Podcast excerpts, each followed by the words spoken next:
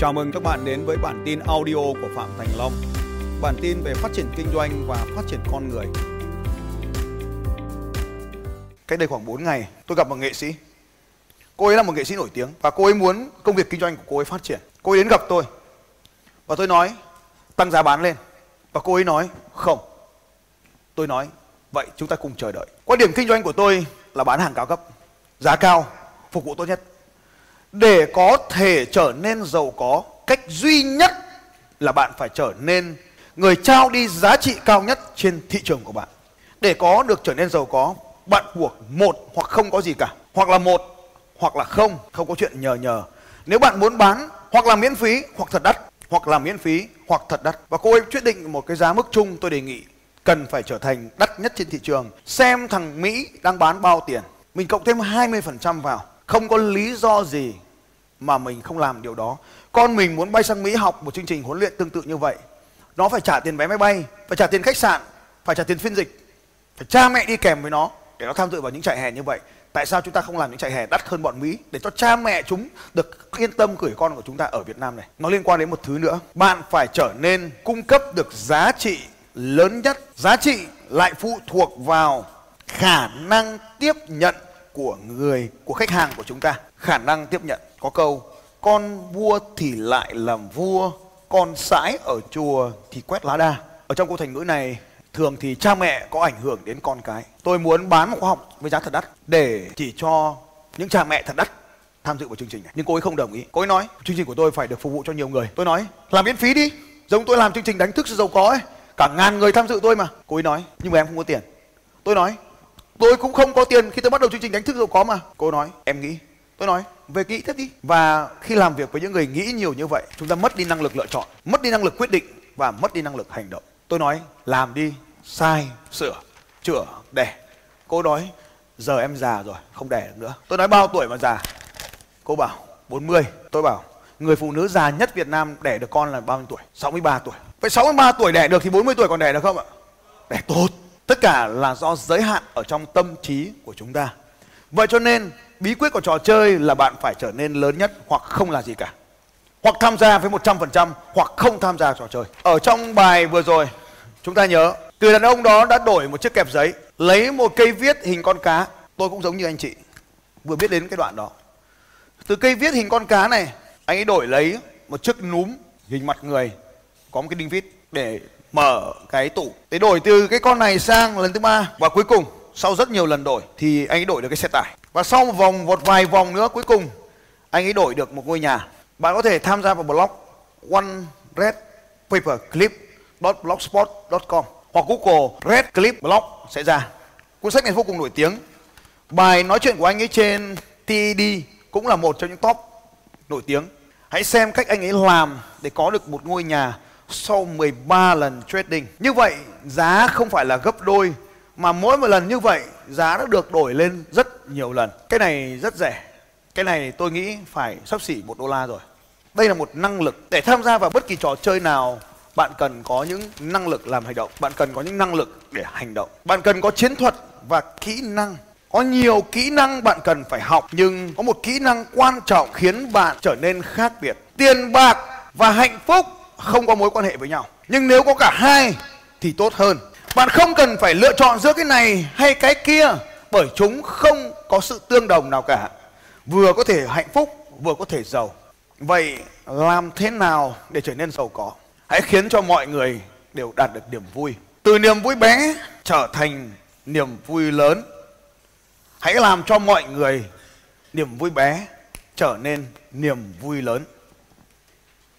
Và tất nhiên, bạn cũng phải đạt được niềm vui lớn của chính mình. Nó mới là công việc kinh doanh thành công. Quá trình này được gọi là win-win.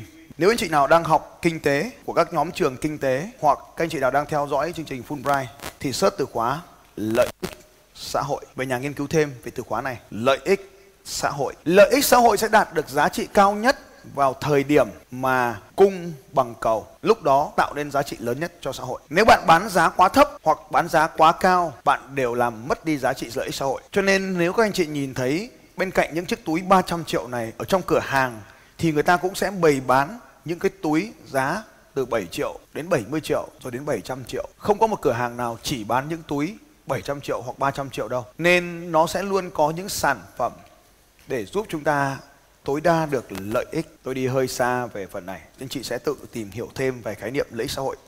À, nếu mà nói sâu quá mọi người sẽ không hiểu.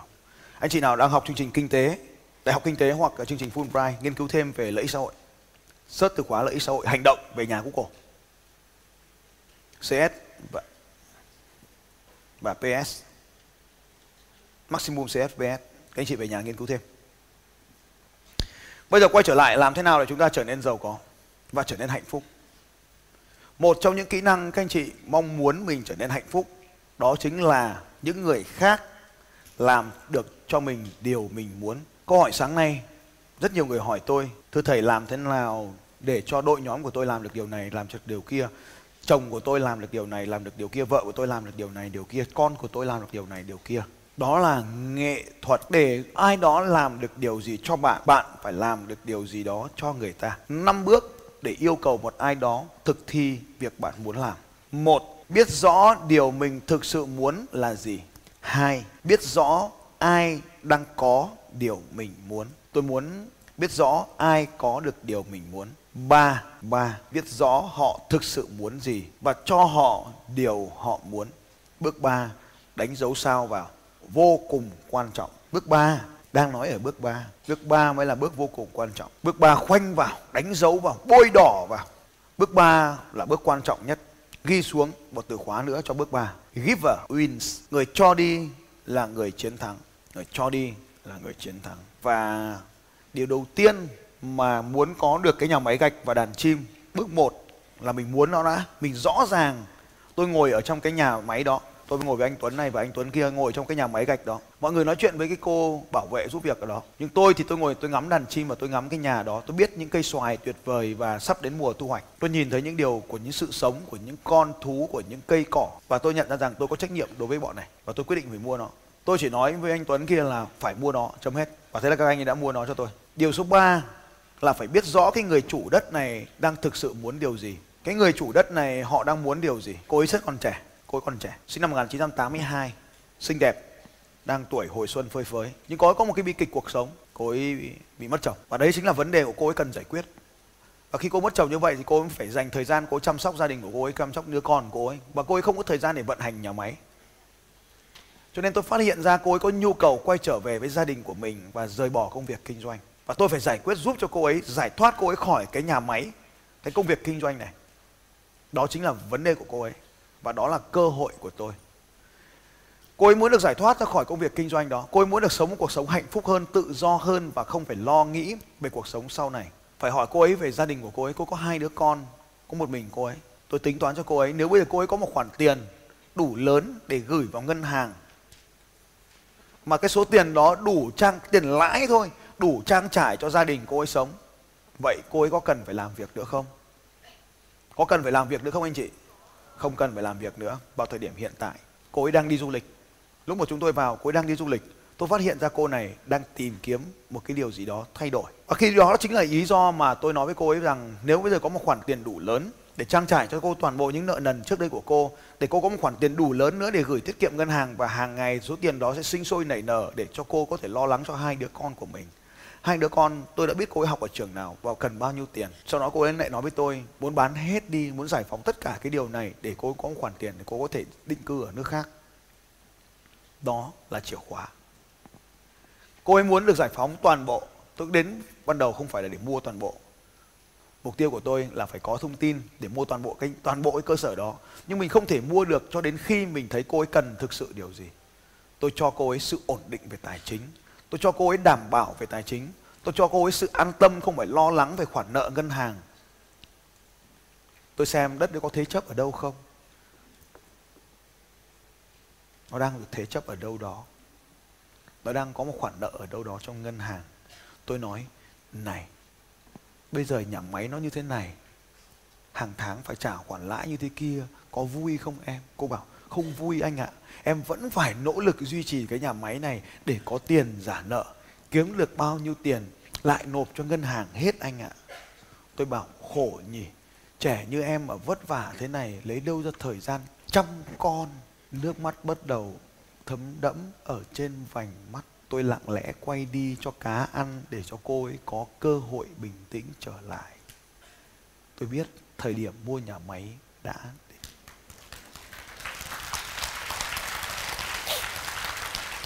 Vậy thì để có được điều mình muốn, bạn cần phải biết điều họ muốn là gì. Có sáu thứ mà con người sẽ mong muốn được phân loại vào sáu nhóm sau đây. Càng học với tôi, các anh chị sẽ càng rõ về sáu nhu cầu này. Nhu cầu một, dù nó ở dạng này hay dạng khác, nó sẽ được thể hiện ở dưới dạng này. Một, nhu cầu gì các anh chị? Nhu cầu được sống, được ăn, được uống, được mặc, được ở, được an toàn, được làm tình. Đó là nhu cầu tối thiểu con người. Vậy người ta có thể mua cái chiếc túi này là để phục vụ nhu cầu sống. Đó là tạo ra sự thuận lợi trong cuộc sống, để đựng những, những cái đồ. Hôm qua tôi mua một cái túi cho con tôi, mua ba cái túi cho ba đứa con tôi. Chúng vô cùng hạnh phúc. Con nhà tôi nó rất quái. Mua túi về là nó Google ngay lập tức cái túi đó. Hôm qua tôi về tôi hỏi, này mấy đứa, túi bố mua thích không? Nó bảo, sao bố tuyệt vời thế? Tôi hỏi tuyệt vời cái gì?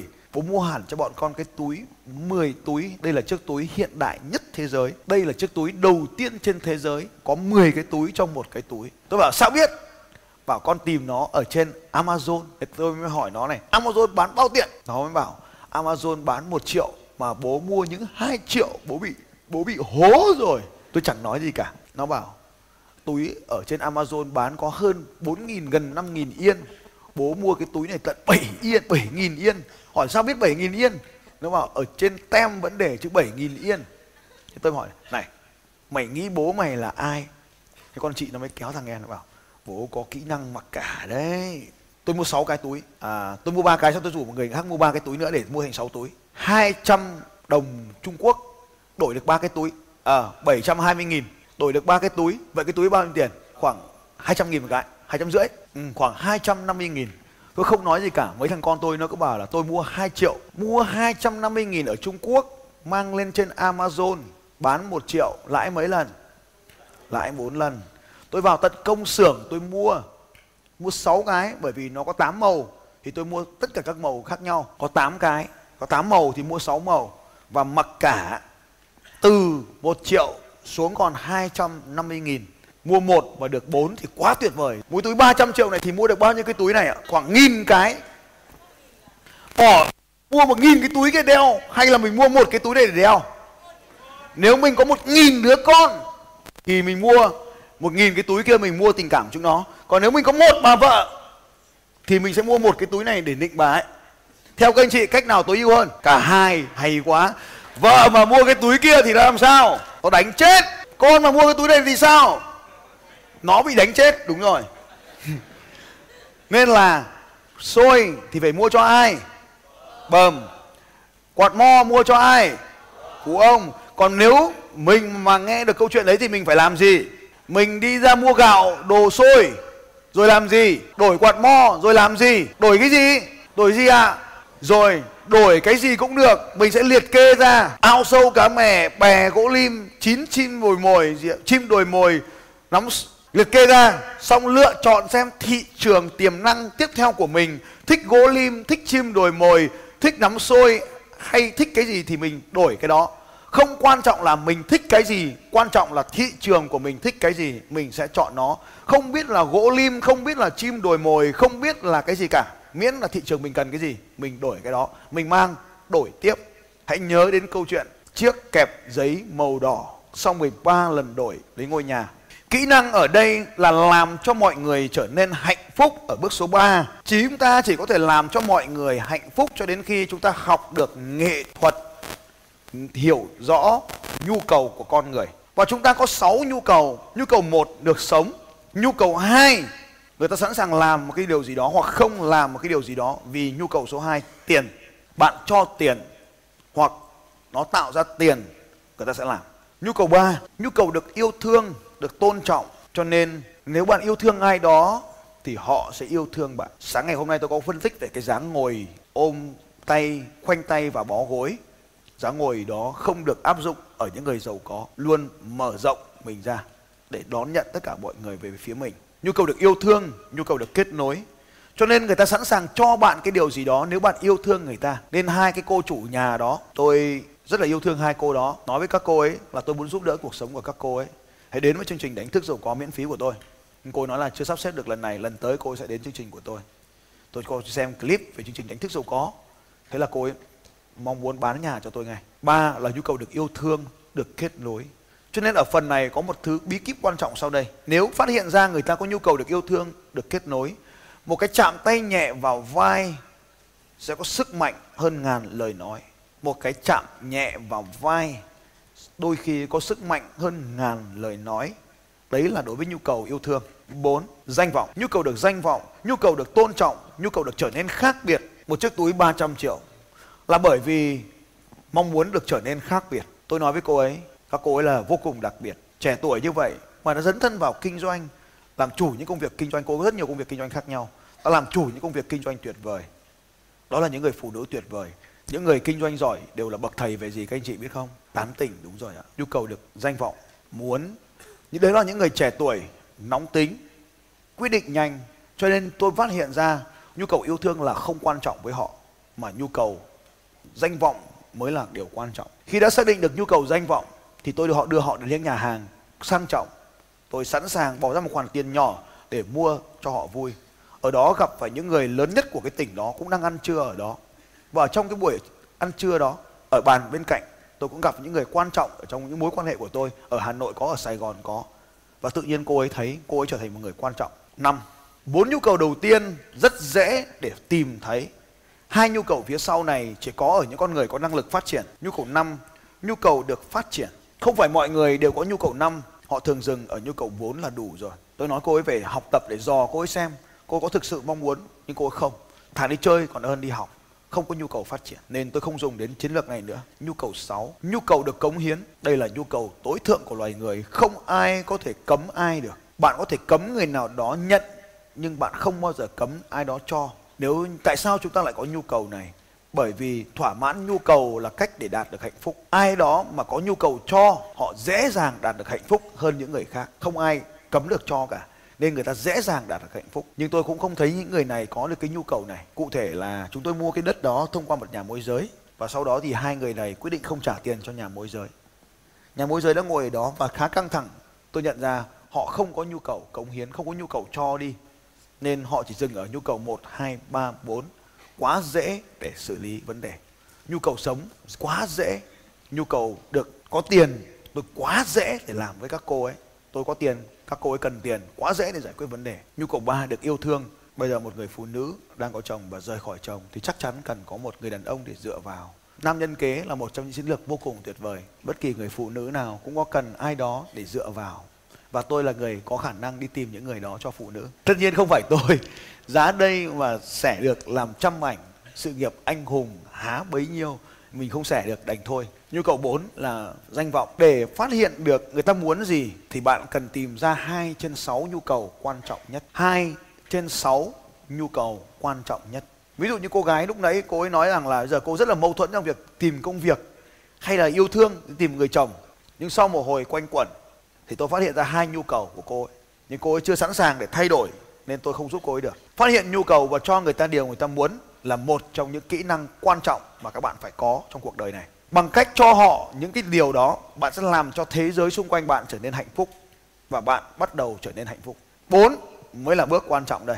Sau khi đã cho họ điều họ muốn. Bước một, biết điều mình muốn. Bước hai, biết ai có điều. Bước ba, tìm hiểu nhu cầu của họ và cho họ điều mình muốn. Bước bốn, hỏi họ điều mình muốn. Sau khi đã làm tất cả những điều tuyệt vời này rồi thì mới bắt đầu chuyển sang bước tiếp theo là tao muốn cái nhà máy của mày. Bước năm, hỏi cho đến khi nào đạt được điều mình muốn thì thôi. Bền bỉ như con khỉ, phải kiên trì, phải nhẫn nại.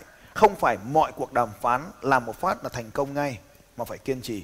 Cũng ở gần đấy có một cái mảnh đất khoảng bốn hecta chúng tôi đang muốn giao dịch, nhưng mà ông cụ này quá khó tính, quá khó tìm hiểu nhu cầu. Nên tôi bắt đầu dò quê ở đây này. Tôi nhìn, tôi đến nhà tôi uống, tôi ngồi chơi xem ông ấy uống cái nước gì để biết được ông ấy có nhu cầu gì. Ông ấy thích uống nước chè Bắc vì ông là người Bắc vào trong đó. Nên tôi mua một cân chè thật ngon, tôi gửi vào. Chẳng để làm gì cả, biếu cụ chơi vui thôi. Đấy là cách tôi làm. Tôi nói là, là có người bạn ở miền Bắc vào, con gửi ông cân trà để uống. Như vậy các anh chị thấy để mua được một cái tài sản lớn rất khó và phải kiên trì rất là nhiều. Mình phải dò xem nhu cầu của người ta là gì. Nên là để mà tìm ra được nhu cầu, đôi khi chỉ là một món quà như cân chè mua có. Tôi nói đây là một loại chè đặc biệt này nọ, kể câu chuyện về cái món chè. Đó là nghệ thuật làm giá của mình mà. Nghệ thuật làm giá, biến một cân chè giá ba mươi triệu, à ba trăm ngàn này trở thành một cái cân chè có giá trị như thể ba trăm triệu. Và lúc đó thì tự nhiên ông quý mình như thể ba trăm triệu vậy. Nên mình có thể bỏ ra ba trăm nghìn để mua một cân chè và ông sẽ quý mình như thể mình tặng ông ấy món quà ba trăm triệu. Đó cũng là cách chúng ta làm giá. Nếu bán cho ông già mà thích chè thì đó là một cân chè quý. Còn nếu mà đưa cho người khác không thích chè thì chẳng có ý nghĩa gì cả. Tôi nói ông ấy pha thật đặc vào, xong lấy nước đá trong tủ lạnh, đổ trà vào, nó thành trà sữa. Pha một ấm trà thật đặc, lấy một cốc đá, dội nước chè vào, chè nguội cũng được, để nó nguội, dội nước vào phát. Tự nhiên trà đã màu xanh hoặc màu vàng đấy, nó biến thành đặc như sữa luôn. Hay lắm đấy, trà cực ngon. Rồi ôi, ông ấy quý tôi lắm. Vâng, đến nhà để pha cho ông ấm trà, xong lại về. Chào cụ, con mới ở xa về thăm cụ, cho con vào nhà cụ chơi, cho con pha ấm trà, con mời cụ, pha xong ấm trà, cụ uống trà đi cho con đi về. Mỗi như thế thôi, đấy là chiến thuật mua đàm phán. Chưa tìm hiểu được nhu cầu, đừng có đàm phán bất kỳ điều gì hết. Chưa cho người ta được cái gì, đừng nói chuyện đàm phán ở đây. Đó là nguyên tắc quan trọng. Chưa cho, đừng đòi hỏi. Ghi xuống quan trọng. Muốn giàu có, muốn hạnh phúc, phải biết rõ điều này. Chưa cho, đừng đòi hỏi. Chưa cho thì đừng có nhận. Người nào cho trước, người đó có quyền lực cao hơn. Người nào cho trước, người đó có quyền lực cao hơn. Ở trong nghệ thuật đàm phán có một vài thứ là giành quyền trả tiền cho bữa ăn buổi trưa đó. Thằng nào trả tiền, thằng đó có quyền lực cao hơn.